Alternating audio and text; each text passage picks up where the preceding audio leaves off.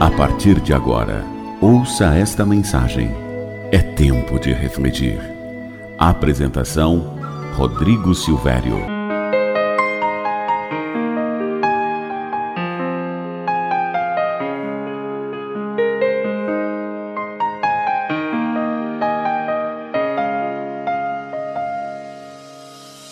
Olá para você que me ouve, como você está? Posso te fazer uma pergunta? Não precisa me responder. Pode apenas pensar neste questionamento. Por acaso, você já pensou em largar mão de tudo? Sabe de desistir? Já sentiu os ombros pesados e a força para se reanimar parece que sumiu? Então, talvez seja isto o que você esteja vivendo hoje, não é verdade? O problema é tão grande que parece não haver uma luz no fim do túnel. Talvez seja algo financeiro, um problema no casamento, dúvidas que muitas vezes permeiam seus pensamentos e você não sabe onde está a razão. Talvez um grave problema de saúde. É certo que na vida teremos aflições.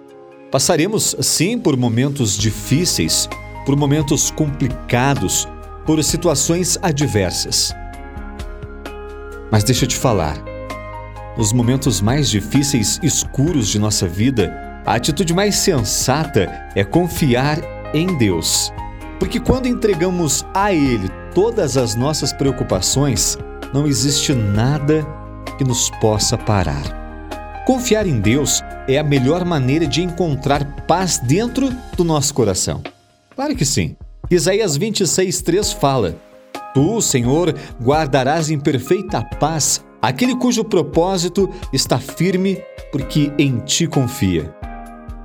Sabe, muitas vezes estamos procurando nossa cura, nossa recarga de ânimo, a carga extra de bateria em pessoas, em líderes, em bens, em momentos, em coisas erradas. Quando na verdade nosso principal sustentador é Deus. É Ele quem vai proporcionar a você a mudança que tanto precisa. Se não for fisicamente, com toda certeza vai ser espiritualmente. Em momentos que a tristeza me abala, por exemplo, ou me encontro desanimado, me apego muito à palavra de Deus. Encontro conforto em Mateus 11, 28, que diz: Venham a mim todos os que estão cansados e sobrecarregados, e eu darei descanso a vocês. Olha, se você está se sentindo abatida, cansada, para baixo, você chega ao colo de Deus.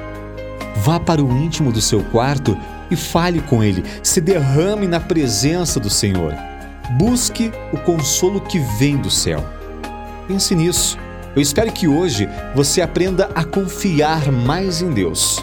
O amor de Deus ele não se esgota. Ele quer que hoje você sinta o seu amor o Deus Todo-Poderoso, Criador, cheio de amor e bondade, está com você todos os dias de sua vida. Hoje não é uma exceção.